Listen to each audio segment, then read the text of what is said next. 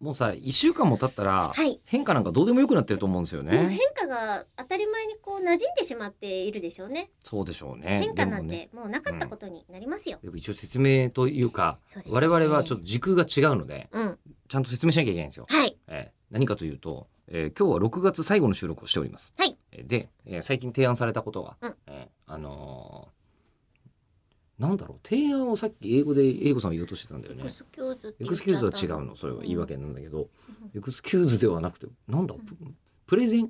なプレゼンではない私はコポンンサルってチャイムを押した時のこのびっくりマークピンみたいなイメージだったんです。エクスクラメーション。それ、うんでもエクスクラメーションをあのエクスクラメーションはあの仕事してる同士でエクスクラメーション来ましたってないかえないんですか、ら、うんあの御社からのエクスクラメーションお待ちしておりますってことはない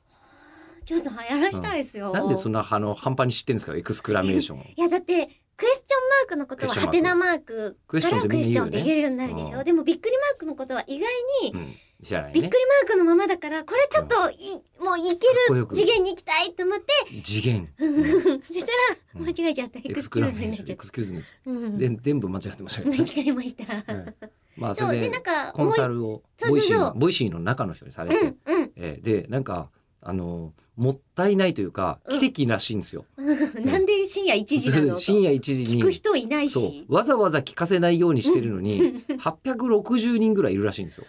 ありがたいね。でなんでっていう話になって日本放送の社員さんの数ってどれくらいなんですか日本放送の社員は少ないですよ200人いないですもん。あいないんですいないかちちっちゃいんで。あじゃあその800人のうちうのん全員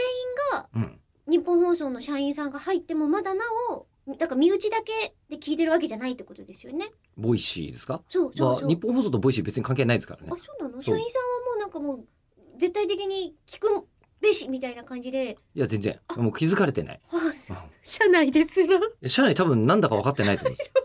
多分絶対分かってないこれはなんだか。でいつか私たちの目標としては日本放送の電波に乗せたいですね電波に乗せ るいつか乗せるいつか今更今 だか更ら1000回記念もうとか散い々やで乗もってるじゃない簡中単に言っち村ゃうんさんだもよいやいやいやいやまるでボイシーの人に、うんうんえーこれはほぼ奇跡だとうん気づかれないようにしてるのに860人とかいるってどうかしてるぞと、うんえーなのでもったいないですって言われて更新時間をうん夜中の1時以外にするべきですという話になりじゃあいいでしょ選う択肢が多いよとねそれぐいらいはいいだろうと思ったんでどうしようかなって思ってるのをあの決めなきゃなっていうのを、え1週間以上別の話をしていて決まってないんですよ。